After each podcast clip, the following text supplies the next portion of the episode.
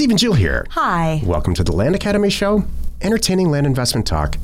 I'm Steven Jack Butala. And I'm Jill DeWit, broadcasting from sunny Southern California. Today, Jill and I talk about the type of land that sells the fastest, Oh. and slowest, and medium, and all other types of land Yeah. where you can make hordes of money on it. It just might take a little bit longer. Exactly.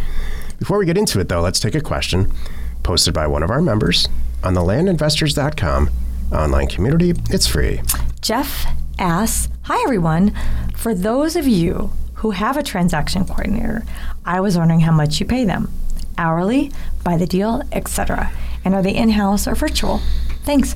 Oh, I know. I put this in Wow. there. For, put this in there here for you, Perfect. and I, I will preface the this uh, Jill's answer by saying this: If we had ten transaction coordinators overnight, magical dust, and they are all good ones Yep. that we could work with and work together well with, we would overnight be doing ten times the number of deals. Ding ding. If you leverage it- that whole mail system from sending these blind offers to owners, we could times 10 that mm-hmm. in a half hour. Mm-hmm.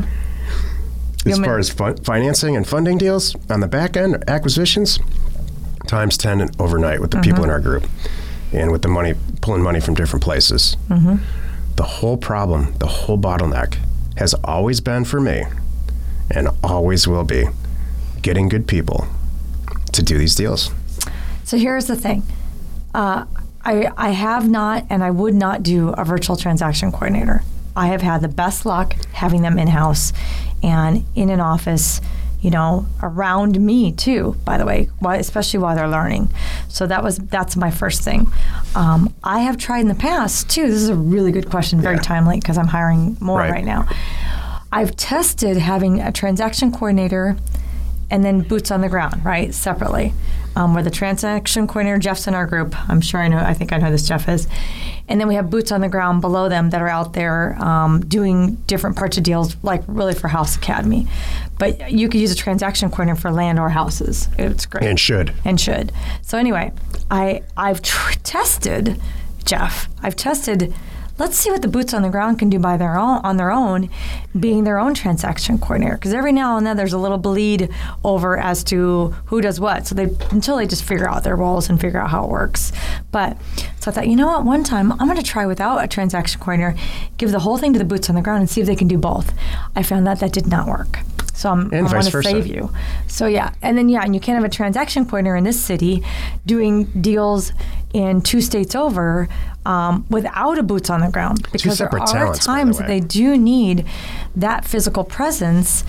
Again, so it's kind of physical presence more for houses than land. Um, is really what it is, and that's really where you have a boots on the ground. That's when you need it. But so my things are, um, I would hire in house. I would hire part time if that's all you have going starting, um, with the hopes of going full time. And like Steven just said, eventually you're going to have four transaction coordinators because it's the greatest thing on the planet. Um, salary wise, I think that all varies based on the city that you're in and the knowledge that they bring to the table. I like them to have some kind of escrow title experience and understanding. Um, yet, I don't want too much because I have to undo some of their thinking a little bit because the way we do land deals is different than what they're used to. They're used to a stack of forms, and you go from a stack of forms like this to a stack of forms like there's three pieces of paper. That's kind of it. Because remember, we have no agents, we have no lenders, and if it's a piece of land, there's no inspection even. It's just getting the deal done. That's that's it. Um, and and managing it with an escrow agent. That's the whole thing too. Um, I'm trying to think what else I have. I have so much to say about this because I'm in the middle of hiring right now too. I'm I'm literally reviewing resumes today. You know, Steven's been doing a bunch and gave me his favorites, and now I'm taking it from there to hire another person. And I Here's can- what I look for. I like the attitude. My last thing I was going to say attitude. There's so much. There's so much that I can teach them if they come with the right attitude, and that's I've found that in our staff as well. I need an underlying knowledge of some stuff, but you don't have to be a rock star. I can get you the rest of the way.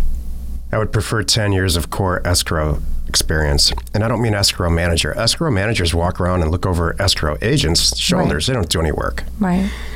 real estate agents themselves apply for positions like this in droves because they're failing as real estate agents on full commission and the, the sound of making 30 to 50 to 60,000 bucks a year really sinks to them and they suck. Yeah. They can't do a deal. They've never done a deal. Good advice. All they've done is push paper around, sign some stuff. And they've never, they, they never don't know where them. the county is. They don't even read any contracts contracts. are- say. You know, they look good. Yeah. They dress well. But that doesn't get you, you does, that doesn't line your bank account the way it should be lined.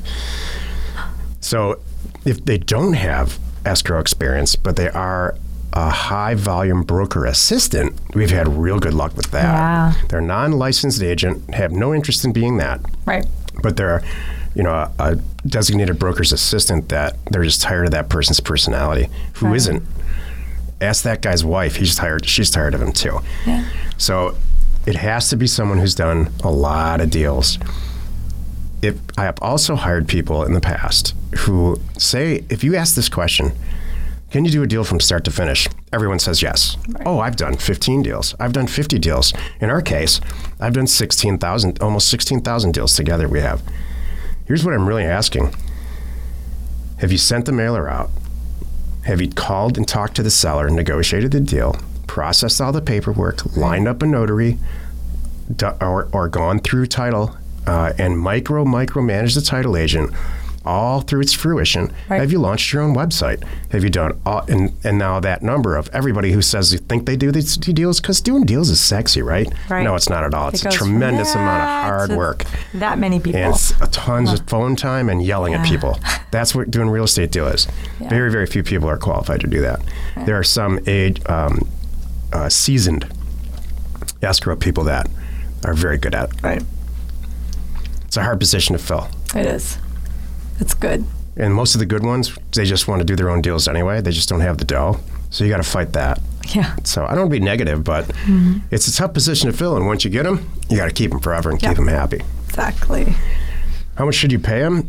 It really just that all is uh, local. Know, paying somebody in Los Angeles is totally different than paying somebody In Texas. in Texas or Arizona, which Yeah. is probably half. So um, I look to how many, how, what the numbers are on escrow agents.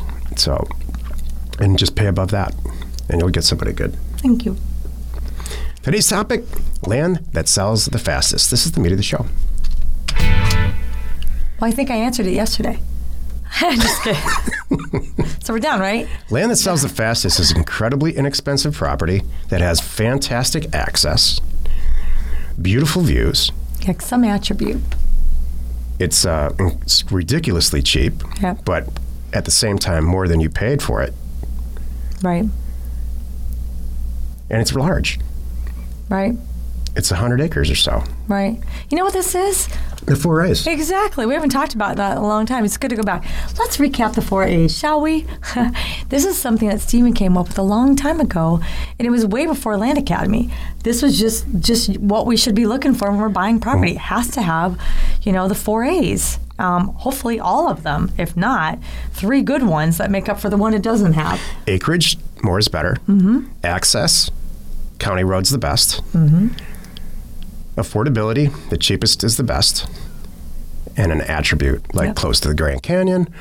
Uh, lake. unbelievable. Yeah, close to a lake. Views, beautiful views. heavily treed. treed, You know, something awesome about it.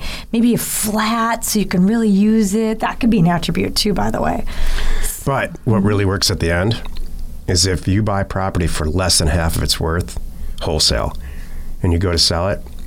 What I'm finding with our group, uh, more the further we get into Land Academy, is that they're innately becoming problem solvers about access Yeah. and um, any kind of title issues. You know, they're, they're doing f- adverse possession foreclosure actions on their own from their kitchen table. So, talk about a group Yeah. of entrepreneurs. I tell ya. So that, you need, that's the way you get some just stupid cheap property. We're doing an Yeah. adverse, adverse possession deal in Arizona right now for 38 acres with a house on it. For and the whole thing at the end is going to cost less than two grand. That's with and most of it's fees. Right. So those types of deals are out there, and we're you know you can solve problems. You're going to buy some unbelievable property, Exactly. but cheaper's better.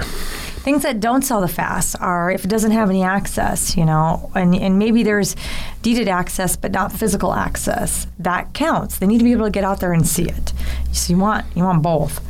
Um, really unique properties that it's very specific use and not a lot of buyers for it those are those are harder to move, you know, too. That's going to take a little time. So, like you have the perfect infill lot and you buy it right and it's great, but there's a certain person that's going to put that kind of a house on that kind of a lot. That is going to take a little bit of time.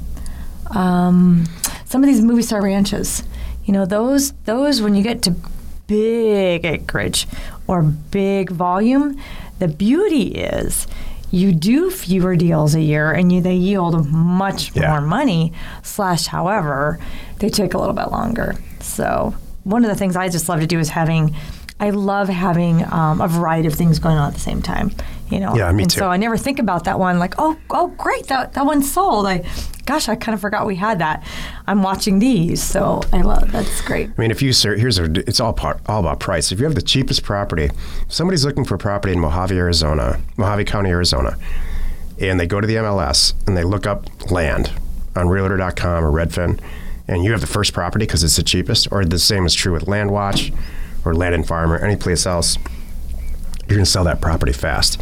But it needs to be real. It, it needs to be there needs to be no trickery about it, access or any of that stuff, or silly little fake listings that some people do. You just have to be real about it. I was just going to say kind of a version of that. Land that also sells the fastest is has good pictures, maybe a video, maybe a drone. It's all spelled out in there, and you're marketing it to the right people. You have it on Facebook, you have it on Instagram, you have it on Craigslist, you have it on you know maybe the MLS because maybe it qualifies for that amount. Uh, that makes a difference. Selling property quickly has never, ever been a challenge for us. And I'm trying to think if there's anybody in our advanced group, land group, who has complained about that. And but we all have No. like one or two properties. It's like, wow, I wonder why that took Well, we all three why. weeks to sell instead of three minutes. Well, we all know why. We talk about this on our member calls. Everybody says that. I knew it when I bought it. I knew the access was going to be an issue, and that one took me 90 days. I was ready for it. Yeah. Every every single one of us has gone, yeah, I knew why. And usually it's that, or they said, yeah, I know I overspent for that one. That's why. Yeah. That's what's taken so long. Okay, I'm going to hang out with it. Stuff like that. Well said. Mm-hmm. Hey, we know your time's valuable. Thanks for spending some of it with us today. Join us next time next week for another interesting episode. And we promise we will answer some of your questions posted on our online community at landinvestors.com. It is free. You are not alone in your real estate ambition. It's Friday. By the way, I have to tell you, we are two shows away from show 1000. And I just want to say, amazing. I know. Please listen next week. It's going to be amazing. I know we're doing some stuff. And by the way, too, there is a offers to owners deal coming soon. So if you're listening, you're sending out mail, we can help you with that. Check out offerstowners.com um, and get our free ebook over at Land Academy, and you'll be in the loop uh, for the email that is coming out very soon with their special. Wherever you're watching, wherever you are listening, please subscribe and rate us there. We We're are Steve and Jill, Information and inspiration. to buy undervalued property.